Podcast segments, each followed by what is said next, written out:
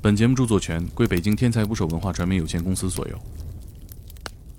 我会觉得，可能我有一万个读者，我相信其中不超过五个人能够破解我的这个轨迹，这我就很有成就感。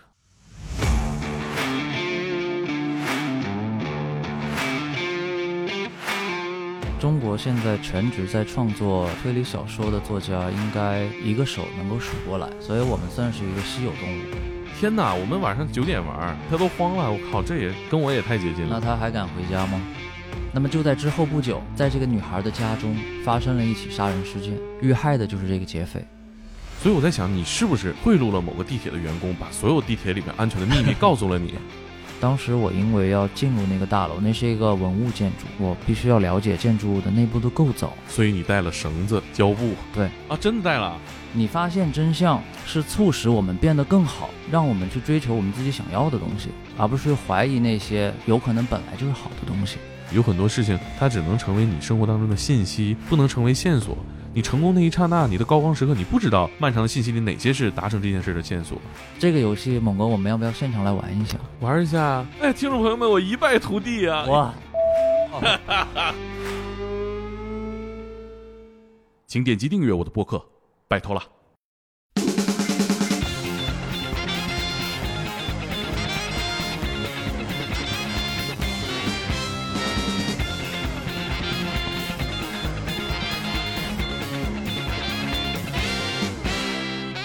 打捞最带劲的职业故事，这里是天才不手 FM，我是猛哥。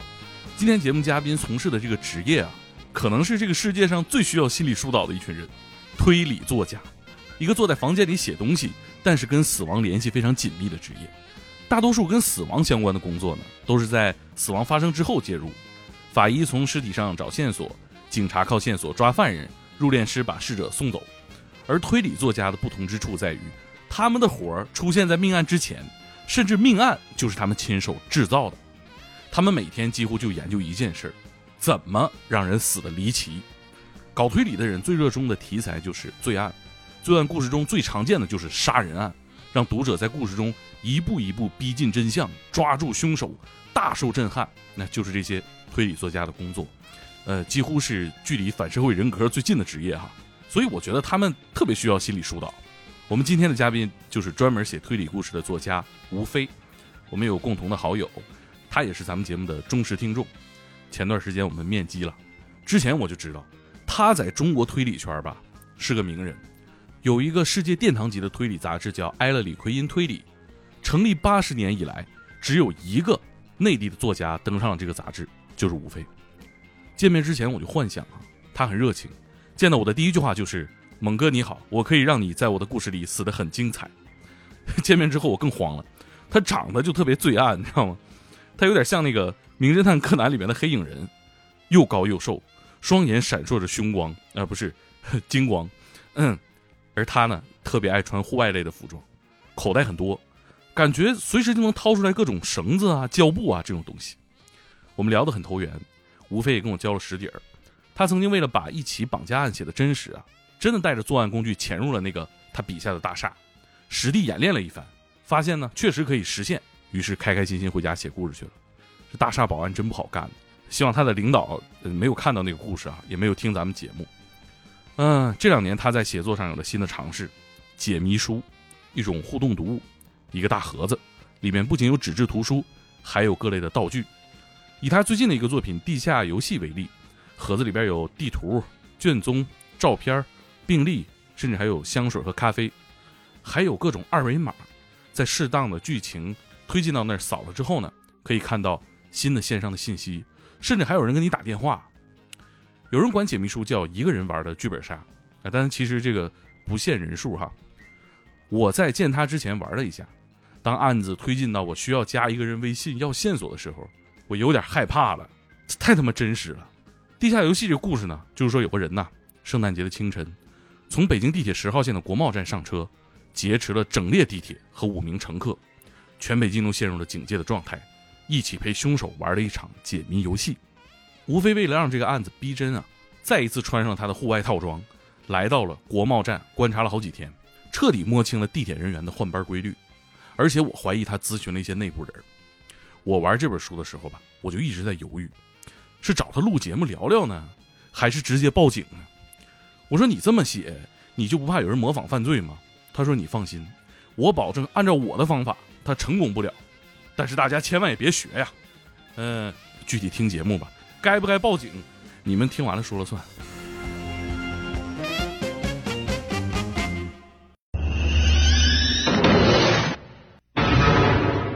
今天的嘉宾呢是吴飞，他是解谜书作者，他的代表作叫《胜者出局》和《地下游戏》这两部哈。是。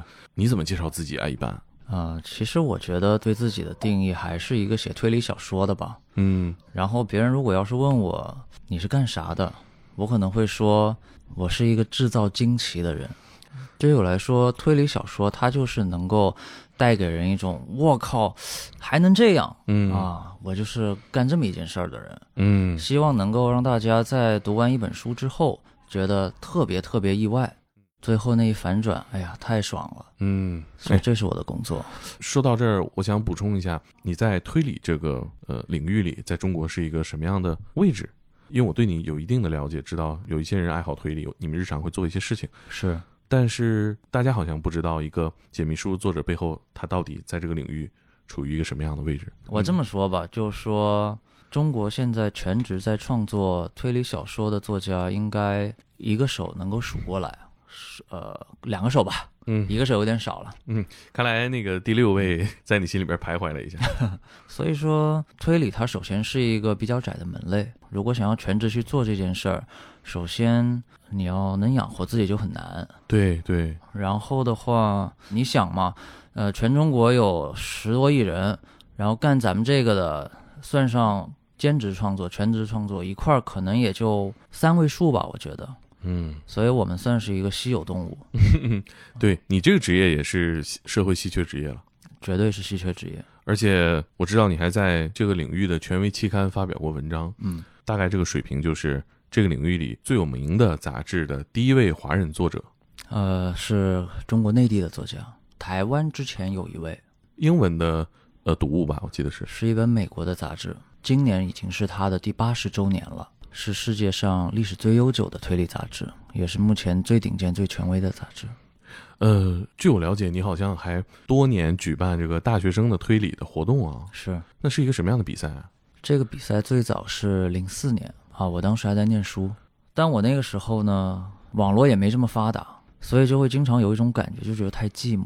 为什么说寂寞？因为如果我们喜欢一个东西，而我们又发现可以交流、可以谈心的人特别少，嗯我们就会有这种感觉，就觉得天下之大，怎么就找不到一个知音呢？，对呀、所以我那时候我就特别特别的想找和自己有相同爱好的人，然后就通过 BBS，我们那个时候还是玩 BBS 嘛， BBS，我觉得可能需要解释一下这个词，对于对很多听众来说，啊，对，现在可能零零后那儿肯定不知道了。对，其实它相当于是一个比较小范围的论坛吧。嗯，那个时候国内的很多大学都有自己的校内论坛，那也叫电子公告牌嘛。对，所以我们平时主要的上网冲浪的活动都是在 BBS 上完成的，这上面有各种各样的聊天的板块儿啊。那我就经常混迹于侦探推理版。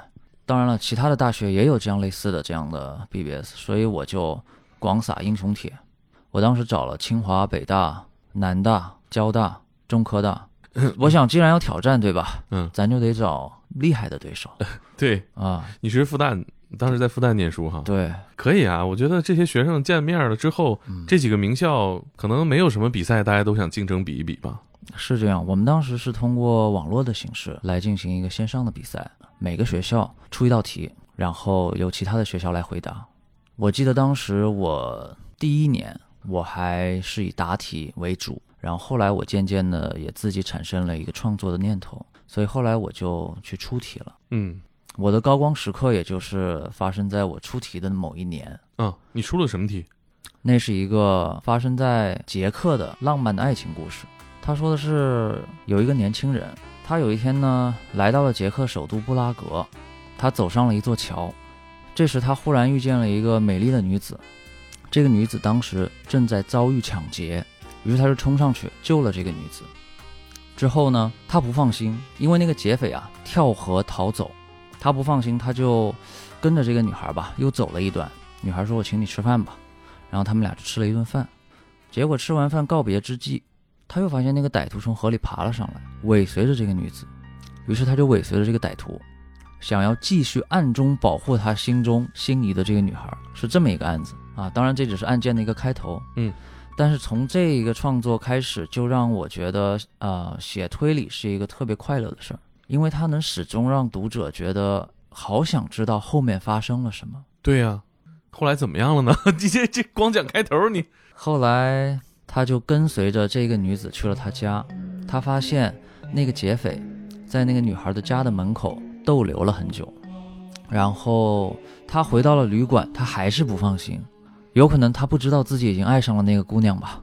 于是他第二天他又去了那个女孩家，那这一回呢，他就发现了一个更加令他惊讶的事儿，他发现那个劫匪从那个女孩的家里出来了，嗯他这才意识到 他们俩可能认识，嗯那这就不是一个单纯的抢劫案了。嗯于是他就去敲门，然后那女孩来给他开门。从那个女孩的口中啊，他得知这个劫匪其实和他们家是有一定的亲戚关系。那么就在之后不久，在这个女孩的家中发生了一起杀人事件，遇害的就是这个劫匪。而当时在这个家中的所有的家庭成员全部都没有动手的机会，这就非常奇怪。嗯因为每一个人都在各自的房间里，也都有其他的人可以为他作证。那么这个死者，他是死在无人的走廊上的。人们发现他的时候，他刚刚咽气，他是被勒死的。勒死，你知道，肯定得有人在他身后，对呀、就在他身边，但是当时他身边一个人都没有，其他人全部都在房间里，所以这个情况就非常的诡异，嗯，是这么一个案子。所以你的题是他是怎么死的对，以及凶手是谁。啊猛哥陷入了沉思。啊？直接说答案吧，猜不出来。这其实就是一个比较经典的手法，叫做远距离杀人。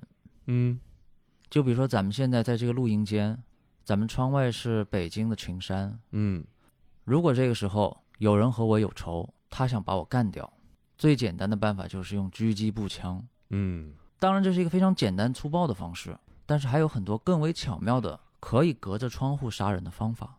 你就比如说有一个很经典的案子啊，嗯，说的是用阳光聚焦阳光之后，大家都知道可以点火，那就有一个凶手，他就通过一个特殊的放大镜吧，把阳光聚焦到了一根枪的引线上，这个枪就自动开枪，击毙了房间里的一个人。那像这种远距离的杀人手法，最大的好处是什么？你有不在场证明啊？对，看来猛哥也是很有研 究。不敢当。其实作为凶手来说，都想逃脱法网的制裁。对，所以说他们会想出各种各样的巧妙的杀人手法，来让自己显得很无辜。离犯罪现场越远，我越清白呀、是这样，比如说布拉格，我从来没去过，你说我在那儿杀人，是不是有点不太可能？对，啊、所以我们俩特别清白啊、也有可能我是幕后的黑手，我不亲自出马。对，因为你有远程嘛。刚刚聊到那个远程杀人，就那个布拉格，他到底是对，怎么杀的？那我跟你说一下吧，嗯，也没关系，反正就是说，你看这门啊，你平时开门关门的时候，门距离走廊的位置是不是会发生变化？对呀、如果这个走廊的两边各有一扇门，而这两扇门本来是关着的，如果我在两扇门同时打开的时候，会发生什么事儿呢？就是这两扇门的门把手的距离会变远。如果你在这两个门把手上绑一条线，然后你开一扇门，这条线是不是就拉紧了？是啊，那不就把那个人给勒死了吗？这怎么能勒死呢？那个人他已经处于一个昏厥的状态，然后我先把这个绳子缠在他的脖子上，然后我再用力一紧，那他不是就挂了吗？但同时你在你的房间里面，你没有出这个房间，对，你又能证明你在这个房间里。是可是他怎么证明在房间里呢？那会儿又没有监控啊。他房间里有其他人呀。啊，是这样，当时啊，走廊里凶手制造出了一个噪音，他就借着这个去查看走廊状况的啊为理，由啊，他就用力打开了自己房间的门。那么，那因为他用的凶器是一根很细很细的鱼线，嗯或者说是钢丝，嗯，那我们知道，这种线你只要用力的话，它和绳子不一样，它的受力面积很小，嗯，所以它直接可以切开人的皮肤的。所以它用力一拉门，在走廊上的这个本来是处于昏迷状态的人，立刻就死亡了。嗯，可是他也要确保其他房间的人不出来呀、是这样，所以我刚才的描述比较简单哦哦哦，啊，我我略去了很多其他的它的设计，嗯但其实通过这样的一个巧妙的设计，就使得它让自己处于一个无辜的位置。嗯，嗯，，对，呃，还有很多的东西要描写哈。是怎么样？当时有人答出来吗？有的。哪个学校的学子？这个我有点忘了， 我就记得这题当年是得了最佳的谜题，哦，谁来评啊？是请了一些推理领域的创作的作家们、啊呃，研究者们。嗯，哎，你给我讲这个比赛啊，我有点什么感觉呢？就是柯南里面那个少年侦探团，在我们中国长大了，终于他们在成年之后还在关注推理，有这个感觉。其实推理悬疑，我觉得一直以来都是特别火的一种类型。嗯，你又高又帅，学校那么多好玩的事，当时怎么会爱上一个坐在屋子里面就能玩的很尽兴的一个游戏啊？首先，我想问一下猛哥，为什么又高又帅就不能爱推理了因为又高又帅的话，你可以打篮球，也有很丰富的社交关系，啊？它裹挟着你，总有人找你玩儿、哈，出去啊，嗯有很多游戏可以做嘛。嗯嗯，推理的话，可能更需要静下心来自己。至少解谜书出现之前，它是一个嗯，单人的娱乐。推理还真不是一个单人的娱乐。比如说，如果我们有自己喜欢的人，我们就可以和他玩一个心有灵犀的游戏。嗯是这样啊，你想让自己在他面前显得很了解他，你就可以跟他玩。你心里想一个东西，我可以猜出你心里在想什么，啊，那么对方就会觉得他跟我好有默契啊，嗯，他好懂我啊。嗯，这个游戏，猛哥，我们要不要现场来玩一下？玩一下，你来猜我吧，还是我来猜你？我来猜你，好，你先随便想一个东西，也可以是一个词，我觉得你肯定猜不出来。那可不一定。那 你，那我可要拔高难度了。你 来吧，我可以给你个提示，你不用任何提示。哦，太好了。我想一个东西哈，对，也可以是一个词。嗯嗯，啊，我我没说，我可以提几个问题，但是你只能用是或者不是来回答。嗯在我认知之外的东西不行，啊，因为那我算肯定猜不出来。嗯，你可以是一个很小众的、很很冷门的，呃，但你不能想一个别人不知道的东西。 OK，我想好了，已经，那我要开始问了，请开始。在我们这个房间里有吗？有，猛哥，嗯，你知道你刚才已经泄露了 太讨厌了你，哎呀，我的意思是，像我们干这行写推理的人啊，他不会放过任何的蛛丝马迹。哎，听众朋友们，我一败涂地啊！因为他问的时候，我瞬间看了一眼这个东西。就是虽然说有的时候我问一个问题，对方呃他会说不一定，或者说他会有一些停顿，嗯或者说他会有一些视线的漂移，种种的这些表现嗯，都可能和答案有关。但我觉得我还能再挣扎一下。是你接着猜，好，那么这个东西它现在所处的高度是否嗯低于咱们的话筒？是它是一个我们每天都要用到的物品吗？不是它所处的位置高于我们的桌面吗？不高于？我得给我们的听众也描述一下目前我们所处的环境。嗯，我们现在就在一个大约四平方米的小房间里，而我们的桌面以下其实并没有太多的东西，对，因此答案就在我触手可及的范围之内。差不多。而且猛哥一开始说了，这个东西他有，我没有。对，在这个房间里，它不是你的。而且刚才我还问了，是不是我们每天都要用？嗯我看猛哥没有马上立即回答，而是犹豫了一会儿，这就说明它是一个使用频率较高，但又没有高到一定要每天用的程度的物品。是的，这个物品现在更靠近你，还是更靠近我？我从我现在所处的这个位置，能否直接看到这个物品？看不到。这个物品的位置是否低于我的脚踝？低于所以这是一个在地板和我的脚踝之间的狭小的区间内的一个我们日常生活当中经常会用到的物品，但此刻我并没有这个物品。对，我相信有聪明的听众现在可能也已经猜出来了，是电线吗？不是。你这么一说，咱脚踝下面的东西也有几样可以猜。我觉得啊，我再问一个问题，就到此为止。嗯啊，这是我对自己的要求。无非把眼镜摘下来了， 开始搓脸了，没那么容易，对吧？因为我觉得我犹豫那一下，其实干扰了你。如果没有这个物品，我们现在的工作会受到很大的影响吗？不会受到很大的影响。那这就意味着可能不是一个很有现代感的物品。对，伴随着人类的文明一直存在，嗯，只有人类才会有这个东西。我再想会儿啊，而且是现在你有而我没有，而且我不确定你以往有没有。其实我觉得你想到了那个答案，你只是在排除所有可能性，但是因为你过于缜密，你绕过了它。 哎呀，反转了！现在这个游戏可是我领先了。现在在你的身上是吗？是你身上同时又是你脚踝和你的地板之间 的位置范围内，就没什么东西，就只有鞋和袜子 对呀、你认输吗？认输！我告诉你，我这个三个字是什么？它有一个啊、陷阱。就比如说运动鞋，对，我的答案是篮球鞋。 哇，因为哦你我，你这有点有点有点盲区啊！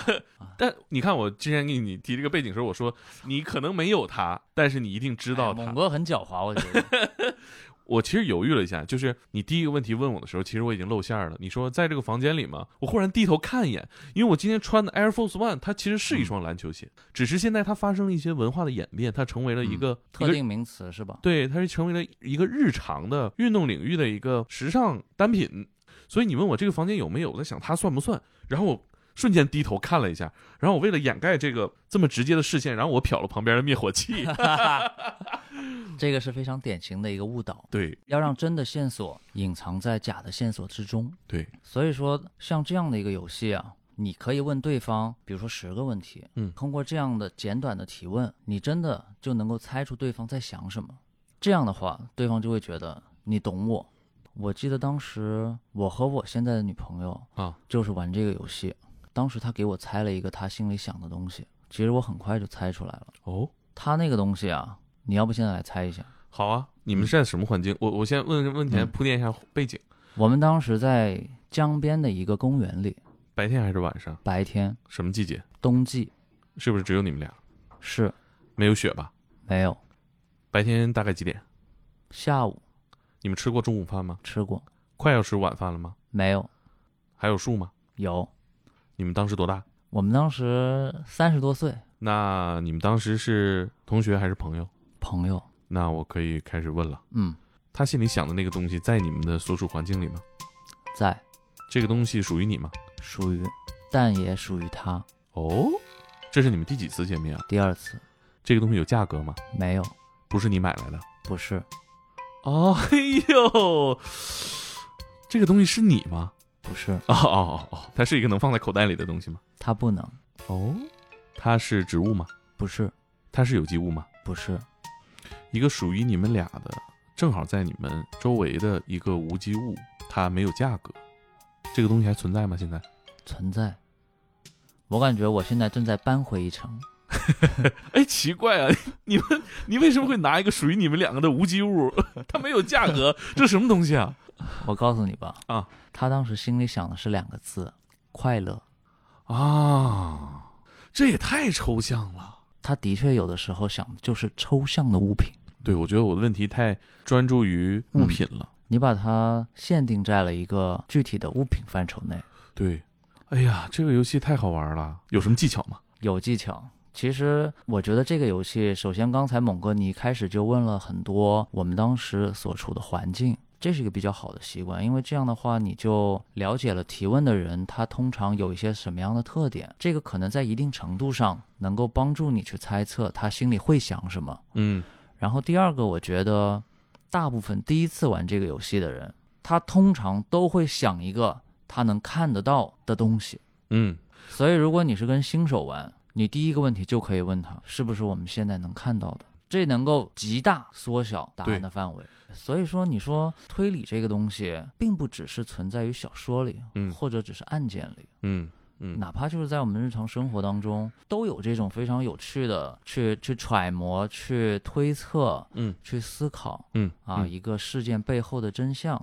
那有可能是我们日常生活当中遇到的一些小事儿的真相，那也有可能是我们平常交谈的时候一些一些不经意之间的小问题。嗯，又比如说，刚才你看到了窗外远处的群山上有一个奇形怪状的白色物体，嗯，你就想说这到底是啥？对这个问题困扰了我，在望京办公以来的很多次远眺，啊，因为它看起来像个瀑布，一个白色的不规则的斜长的东西，它看着不像一个建筑。生活当中可能除了你，没有人会跟我一起对这个东西花时间去猜测啊，因为这种可能看似对你工作生活没有什么帮助的无聊的臆想，呃，它的乐趣不见得每个人都都对它感兴趣。其实我觉得热爱推理它背后的本质是什么？就是我们是不是对我们的生活、对我们周边的环境，仍然保持着一种孩子般的好奇。嗯因为对孩子来说，这个世界是崭新的。他比如说他看见一个公交车，他都会觉得很好奇，嗯他会问他爸妈这车为啥四个轮子，嗯而不是三个轮子或者两个轮子。那他可能看见一栋楼，他也会问为啥这个楼要做成长方形的，我做成一个圆形的行不行？嗯，所以只要有好奇心，就会伴随着有推理，因为我需要去寻找这个背后的答案呀。嗯，刚刚有一点我特别认同。我们私底下聊天的时候，你跟我分享说，嗯，好奇不代表怀疑。我觉得这是一个在推理这件事情成为游戏的过程当中挺重要的一个一个价值观吧。其实对我自己来说，我从来不觉得推理的答案那么重要，这个过程本身是非常愉快的。刚才你也看到了，哪怕是我猜出了一个错误的答案，嗯，你不是也很幸灾乐祸吗？你笑的别提有多开心了，对吧？我们很享受这个过程。哎，所以我只要在这个推理的过程当中开心就可以了。嗯而你所说的这个怀疑，是因为我对这个世界不信任。我觉得我们发现了这个世界的真相，我们仍然可以去热爱这个世界。比如说，我觉得生活的真相和我想象的不同，嗯我是不是就要去怀疑我今后所有的生活当中的经历呢？不是这样的，因为我们可以去改变结果。嗯，你发现真相是促使我们变得更好，让我们去追求我们自己想要的东西，而不是去怀疑那些有可能本来就是好的东西。这也是我特别认同的一点。嗯，其实现在网络环境，大家会讨论很多的社会议题，是，大家都想知道这个人到底说了什么，他们当时做了什么，谁是坏人。这个探究真相的过程当中是，是人类天然的一种好奇心，对，但是你对这个世界的探索，你对真相的了解，是让它服务于我们对自己的思考更清楚，对生活更有帮助。因为人都希望了解自己在这个世界上处于什么位置，嗯或者说那几个最基本的问题：我是谁？我从哪里来？那其实我们的探索也是分为对外和对内的嗯，啊。我我我其实还想再聊聊你的作品《地下游戏》。呃，我们前几天玩了嘛，啊，这是一种从未有过的全新体验，嘿，就是看书有点像，看电影也有点像，桌游也有点像，嗯它是一个非常立体的感受。是可以几个人玩，可以和朋友们一起玩，两个人、三个人。然后我们在这本书里面，通过各种道具和游戏，一起进行一次破案。是，哎呦，我们玩的可是太投入了，以至于我们五个内容行业的从业者嗯，玩了四个小时，才进行了一百页。这在你的读者里面嗯是不是效率比较低的一种情 况了？啊、不低，不低啦，就是非常低。对吧？我就觉得，因为他们可能也从事故事相关的工作，而且他们是这个领域的爱好者，平时也玩过其他解密书。但我是仅仅是想看故事，嗯，所以体验不一样。他们啊，看到任何线索都要记下来，啊、这个是对的，哦，是吧？因为在推理小说当中出现的线索，尤其是在我的作品当中，很少会给无用的线索。也是，但是我总是怕太过于关注细节，从而不被你骗到。啊，理解我这个感受吧？就希望被骗到希。望被你骗到，呃，猛哥，你要知道，我是一个职业推理小说家，不太被我发现，是吧？所以说，呃，对我来说，我一方面呢，希望读者可以化身为侦探，嗯就像我们现实生活当中的警察判案一样，能够找到很多在案发现场遗留下来的蛛丝马迹，这样你才有亲自去破案的爽感。嗯但同时，如果这个案子太过简单，凶手的智商太低，你最后也没有成就感。对，就用你的话来说，就是读者其实还是希望能有一些意料之外的东西出现的，所谓醍醐灌顶嘛。是，我觉得你是非常自信的，就不太会被这种观察所轻易的破解你的这个陷阱哈。我其实读这本书最大的感觉就是它太真实了，真实到呃跟我是发生在同一个时空。你说它是昨天发生在北京的事儿，我也信。而且它有很多的元素描写是跟我们生活是重叠的，比如说我们的这个编辑大宝同学啊，是 我们单位在望京嘛，他读到说那个家住在望京的女编辑啊，坐上地铁十号线， 因为这是一个劫持地铁的爆炸案，所以他读到那儿的时候，天哪！我们晚上九点玩，玩到了九十点钟吧， 啊，他都慌了。我靠，这也跟我也太接近那了。他还敢回家吗？反正我觉得他可以打车回家倒是，啊，但是读到这儿的时候，就感觉到你为这本书花了不少心思。嗯，所以，呃，能不能在开始的时候，你跟听众们介绍一下这本书？我们听众们肯定很多和我一样，之前对解谜书毫不了解。啊，其实我们这种类型的书，我管它叫互动推理小说，希望大家能够不仅只是在阅读这本书，同时呢，也能真正进入到这个故事里，就心想说，哎，感觉我在做一件什么事儿之后啊，这个故事的情节会受到影响，也就是说，读者不再是一个旁观者，他变成了这个故事的决定者。嗯那为了要有这样的一个效果，啊、我觉得这个故事的真实是一定要做到的。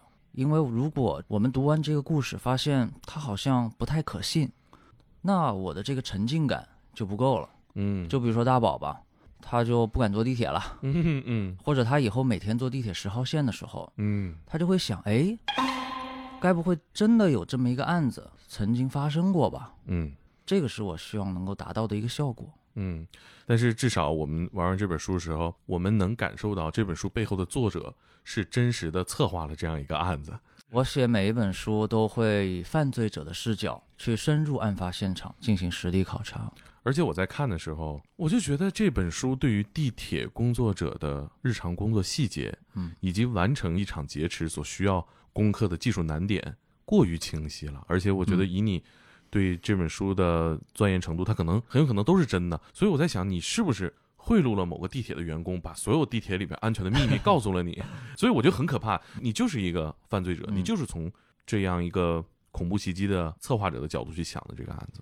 啊、是，大家如果想到要去劫持一个交通工具，首先可能不会想到地铁，嗯看到最多的恐怕还是飞机吧。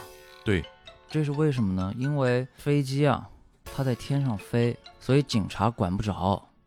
在飞行的这段过程当中，只要劫匪能够完全控制飞行轨迹，其实他是有机会从这个交通工具上逃走的。嗯但是地铁不一样，地铁都是有固定的轨道的。那也就是说，我就算劫持了地铁，我也逃不了啊。嗯哼。因为这轨道把我就限定住了我的这个移动的线路，所以我首先需要考虑的一个问题就是，我该怎么逃走？因为我劫持了地铁，我得给自己留一个后路。然后第二才是我该怎么样才能够把这个地铁给控制下来。嗯，而且你的写作方式、讲故事的方式，它是一个正在进行时，它不是一个案件已经发生了，然后我从警察的视角一点一点的去回溯找线索，而是这个案件正在发生。哎，你这个观察好敏锐啊！对我觉得这个紧张感或者是紧凑感，就来自于我们跟凶手的时间线是一致的。这本书开始是半夜十二点多，结束的时候我猜应该嗯也是也是二十四小时之内发生的对事。其实我所有的作品，呃，都是一个现在进行时。嗯所以读者他不再是需要去回溯整个案件，而其实就是案件发生过程当中的一个人。是，我觉得推理的世界跟真实的案件是很不一样的。嗯呃，真实的凶案它都是简单粗暴，留下一大堆证据。嗯，在推理的世界，我觉得过于捷径了。就凶手本身他是很缜密的，各种的环境也很配 合。可能从数学角度上来说，它是一个非常精密的东西。嗯，它不会，就是人他不会在过程当中突然犯错，基本上都是逻辑上有漏洞。我理解的是这样吗？啊，不是这样。我觉得可能你想强调的是，推理的世界有很多理想的状况，这种推理世界和现实世界的差异啊，主要是体现在为了让整个推理变得非常的精彩，嗯我们需要人为的去制造一些环境，而这些环境是警方暂时无法介入的。一旦警方无法介入，那么高科技的刑侦技术就无法介入。这样的话，案子才能够有的发展，侦探呢才能够有的去发进挥行推理。嗯如果这些技术手段一旦介入，你就比如说天眼系统，它甚至可以直接拍到一个凶手进入现场和离开现场的全过程。对， 就是你想象那个场景， 警方围着这个监控看着你，在十号线里走来走去，不时的摆放炸弹的位置，是吧？嗯，所以说为什么选择地铁作为案发现场，也有一个理由，就是因为它能够杜绝天眼系统的介入，嗯嗯嗯，就是使得破案不再是那么的简单粗暴。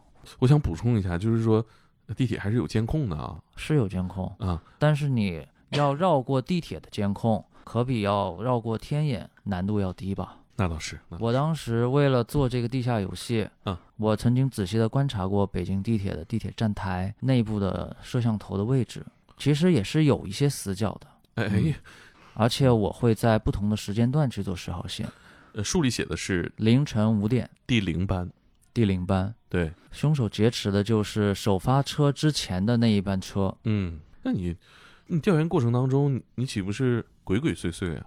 因为谁会在地铁到处观察死角呢？地铁站的警察嗯一旦看见你早上是吧，在这转来转去的，啊。呃有没有人觉得你可疑呀、在地铁的时候没有，但是我在上海那个案子调研的时候，确实是被保安拦住过。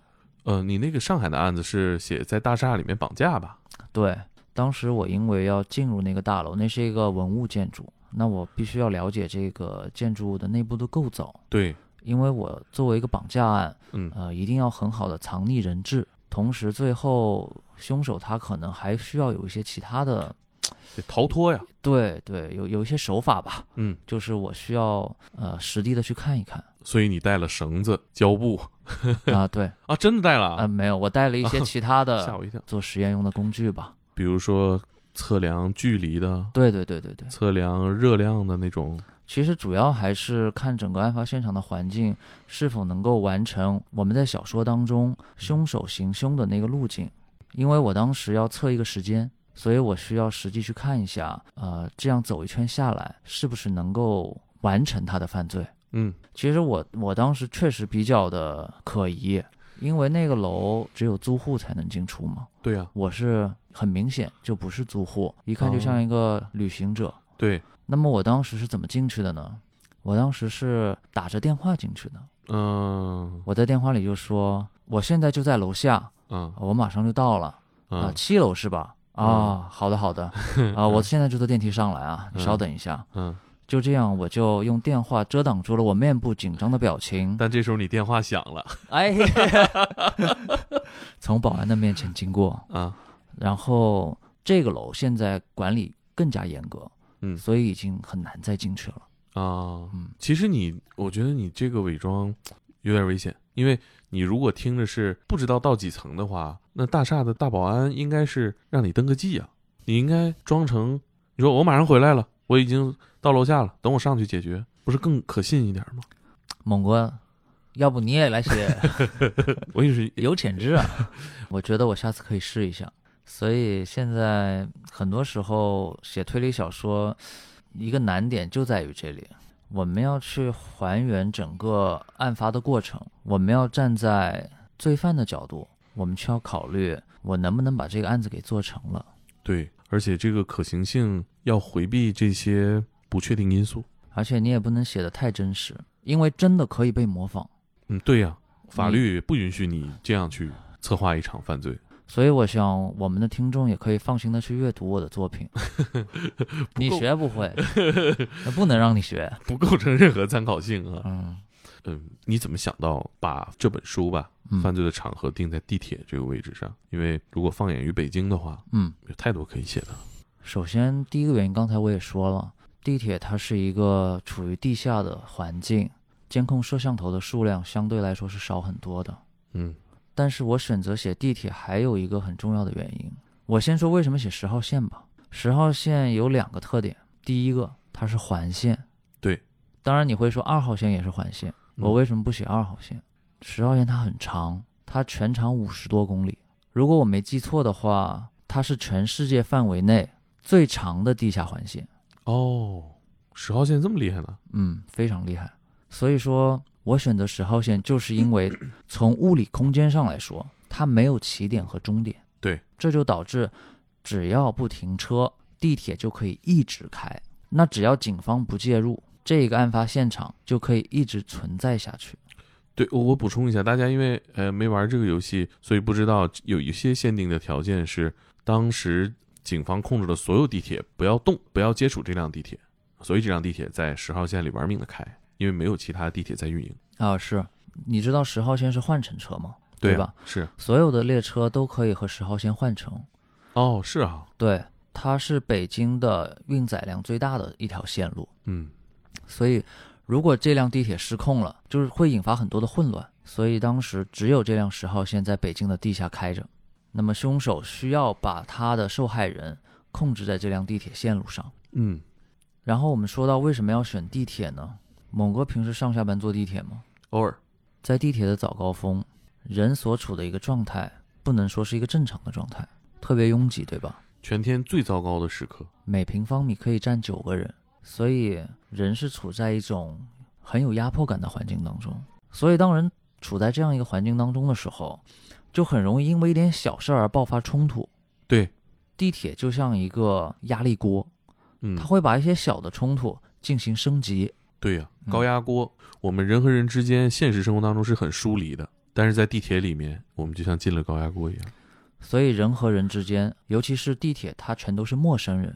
陌生人和陌生人之间，就有可能因为这样的一个环境而发生某些关联。那地铁还有一个什么特点？它的流动性很高。嗯，北京地铁系统每天要开出八千辆车，每天可以运一千多万人。哎呦我天哪，北京人口得有一半儿啊，是，那你可以想象这样的一个流动性，使得我们很有可能遇到一个人擦肩而过，然后你们这辈子就永远不会再见。这就带来一个什么结果呢？你可以想象一下，如果在这样一个高流动、高压力的环境当中发生一个冲突，那么很有可能我们所看到的这个事件，只是它发生的一瞬间，嗯。我们所看到这个事件当中的人，只是它的一个切面，很有可能你不知道这个冲突是为什么而爆发的。现在碎片化的这个时代，包括这种高流动性，使得我们没有办法去看到一个事件的全貌了。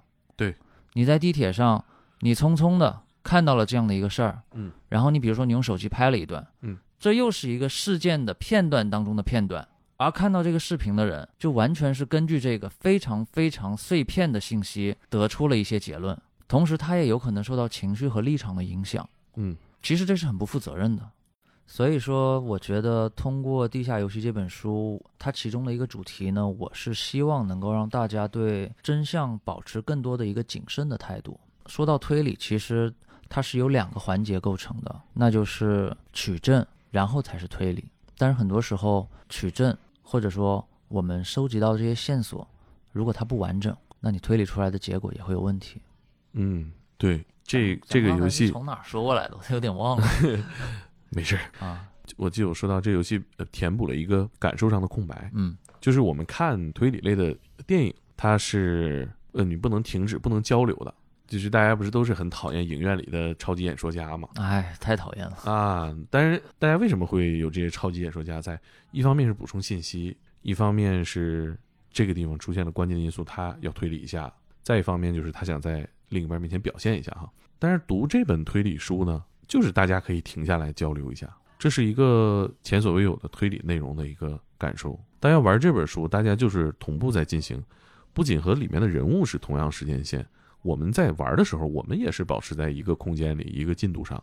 所以其实也有一些情侣啊，或者说是家庭的读者会和我说，这样的一个作品让他们之间的亲密关系，呃，有所改善。嗯，因为其实我们现在大家平时都喜欢拿着手机，当我们拿着手机的时候，我们就进入了手机的世界。嗯，那其实这和我们身边的人就隔离开了。人和人现在的距离，并不是因为网络变得发达而拉近了，很多时候反而把自己和其他人拉远了。嗯，你在这个书里面其实设计了一些在你阅读到这里需要停下来进行互动的事情，比如说我们要完成一个拼图，我们要是，去打一个电话，嗯我们要测量一个东西。嗯，那这个其实想象空间还是很大的，就是我们在三次元里我们面对面能做的事情。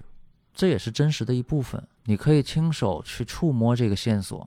你比如说，我在案发现场找到了一张纸条，这会不会是凶手留下来的证物呢？那我就想要去看一看这个上面有没有凶手的指纹吧。嗯所以这个时候我们提供了紫光灯，嗯，你可以真的在这个上面去寻找一些罪证。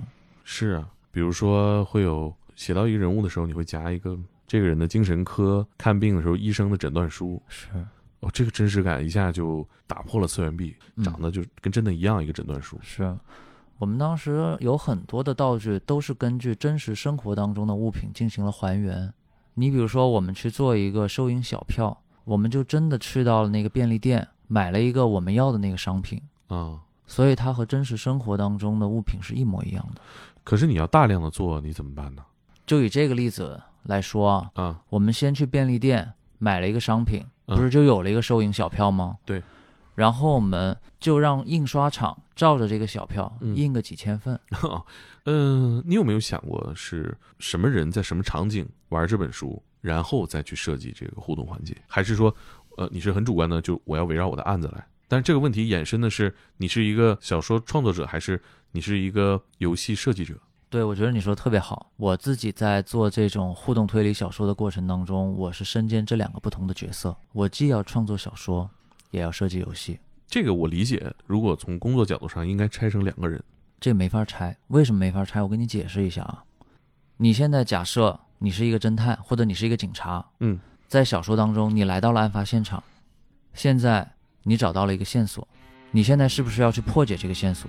嗯，这个破解的过程是不是就是互动的过程，对吧？嗯，你可能你找到了一个密码，你要破解出这个密码背后所藏着的信息。嗯那如果按照刚才你的说法，我这个密码这块儿，我找一个人来做，因为它是互动嘛，嗯游戏的部分，而这个案子的部分由另一个小说家来完成。嗯这会有一个什么问题呢？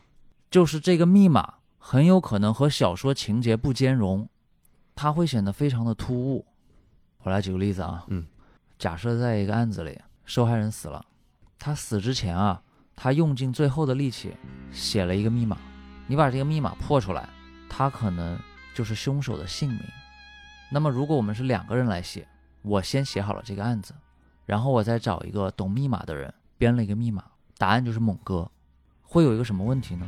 问题就是在我的小说里，这个受害人啊，他是一个文盲，他可能不懂任何的英文，但是这个来设计互动体验的人，他对小说的理解没有小说作者本人那么深刻。嗯所以他写出来的互动很有可能不符合情节当中的某些人物特征。那提要求呢？比如说，我现在就是把五十度灰授权给你了，你写一个夫妻之间玩的一个解谜书，嗯，我觉得你一定能很好的解决这个问题啊。我不是说这样就做不出来产品，而是我觉得内容和互动如果由一个人来做的话，只要他有足够强大的能力，啊，他能做到最好，因为他最熟悉内容，他才知道如何将互动的体验和内容完美的结合起来。可能啊，在企业里面运作啊，这需要三个人：需要，确实需要。老板、项目经理、 产品经理和技术。所以就是我现在两年一本嘛，也快不起来。那会不会很孤独啊？我觉得是不是过程当中有没有什么人跟你碰撞一下？我这两年完成一次沙盘演练，这太孤独了吧？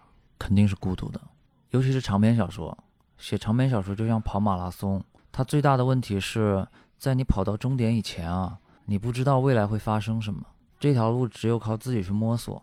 我还有一个关于身份认同的问题。嗯你看，你是一个推理的研究者，嗯，从爱好者到研究者到写作者，但是你的第一个出版的作品是一个解谜书，嗯，你没有那种特别想当一个纯粹的作家的这样一种向往吗？比如说，我就是一个作家，但是现在呢，我的作品嗯是一个解谜书，它受众要小一些，嗯，有这个犹豫吗？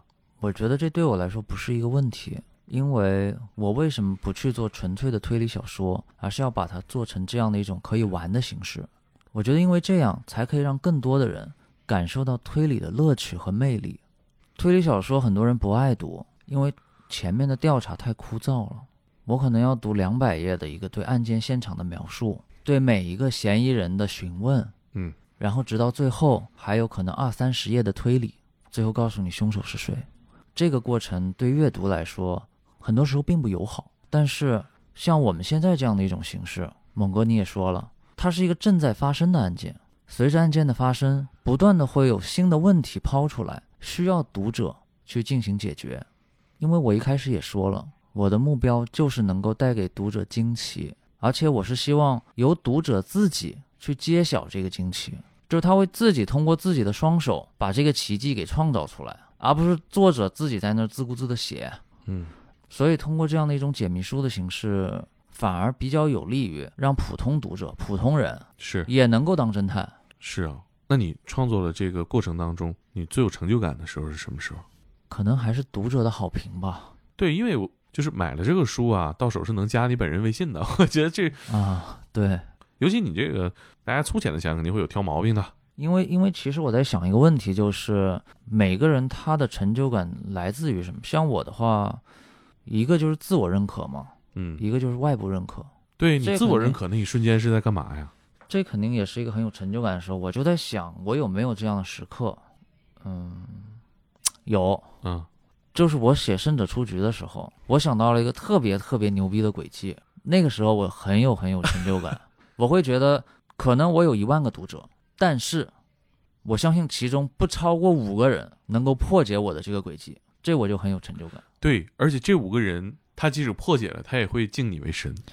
他会，对啊，就像我选了一个音乐，啊这个音乐的嗯这个梗和这期节目非常的搭。你听它就是一个普通音乐，但是了解这个音乐的人就哦，跟这一期原来这么贴合。有人回复的时候，我就会特别有成就感。是，所以说创作者对自己的作品应该有充分的自我认知，嗯他得知道什么东西是好的，什么东西是不好的。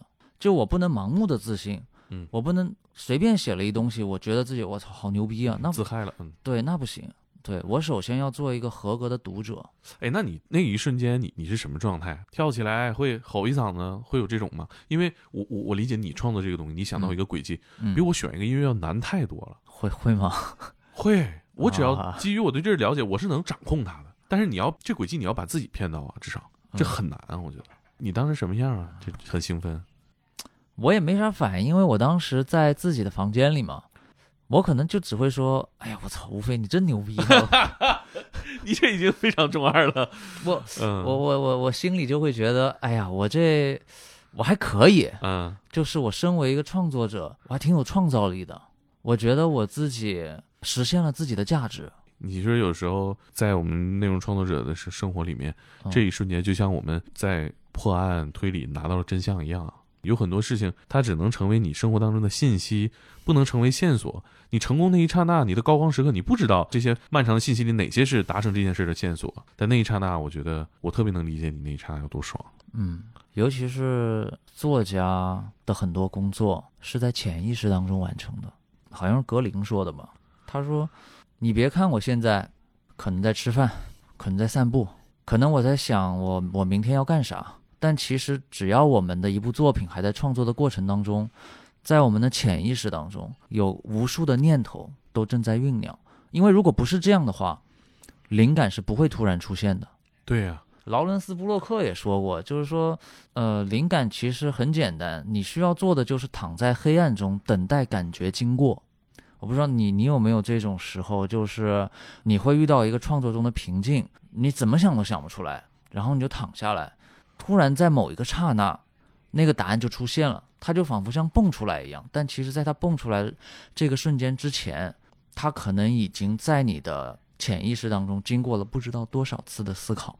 我理解你说的，但是我这种刹那没有你这么极致。嗯还有成就感，我觉得，因为我刚刚说的其实是自己对自己的认可嘛。嗯，当然，呃，对于我们创作者而言，成就感的很重要来源就是来自读者的好评，是尤其是来自一些我们特别看重的读者的好评。哦我最看重的是孩子们的评价。哦，我以为是岛田庄司这种。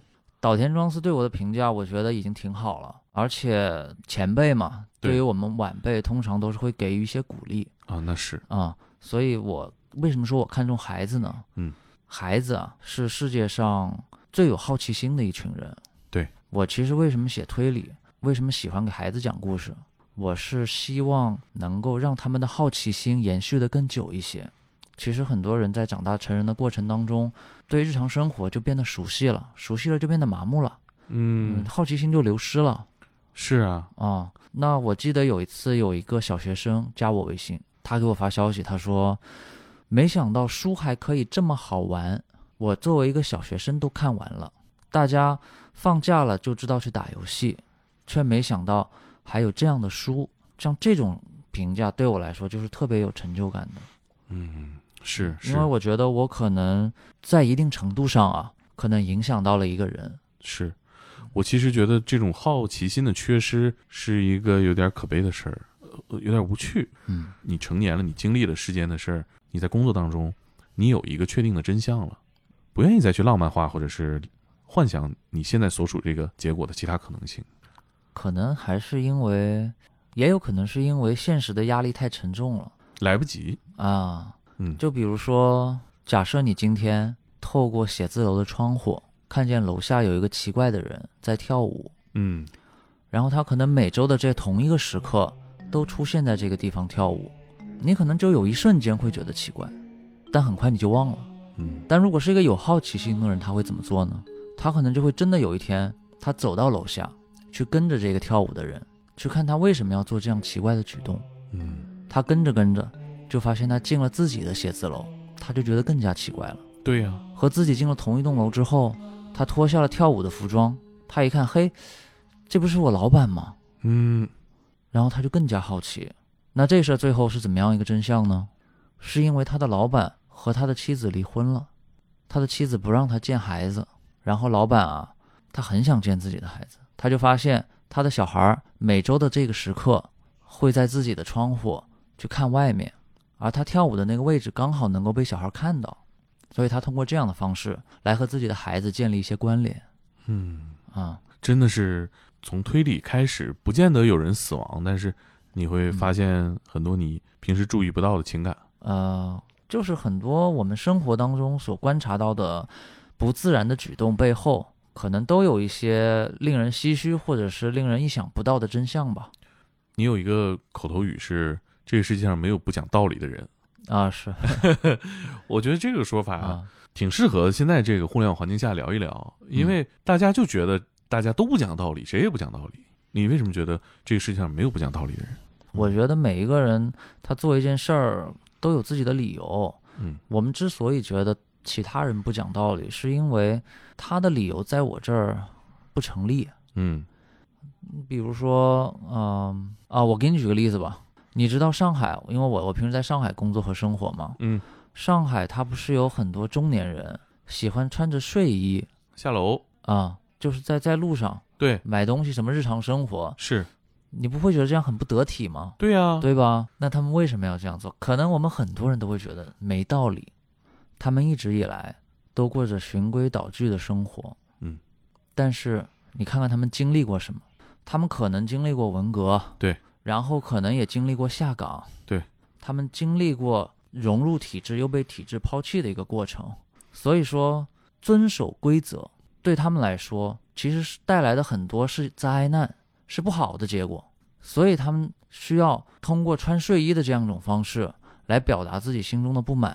他们会觉得，反正我守规矩，也没什么好果子吃，我何必呢？嗯所以每一个人的经历都不一样，那这导致的一个结果就是，我们自己做出来的事儿，可能只是基于我们特殊的人生经历的结果，嗯别人不一定能理解的。所以我才觉得，每个人都其实在讲着自己的道理，但是如果没有理解，我们就会觉得这个世界上有很多不讲道理的人。嗯所以其实推理说到底也是帮助我们消除这些误解和偏见的手段，因为推理可以让我们，或者说推理其实是要求我们抛开我们的情绪，抛开我们的立场，嗯，去看一个人，去审视一个人。以上就是本期节目的全部内容。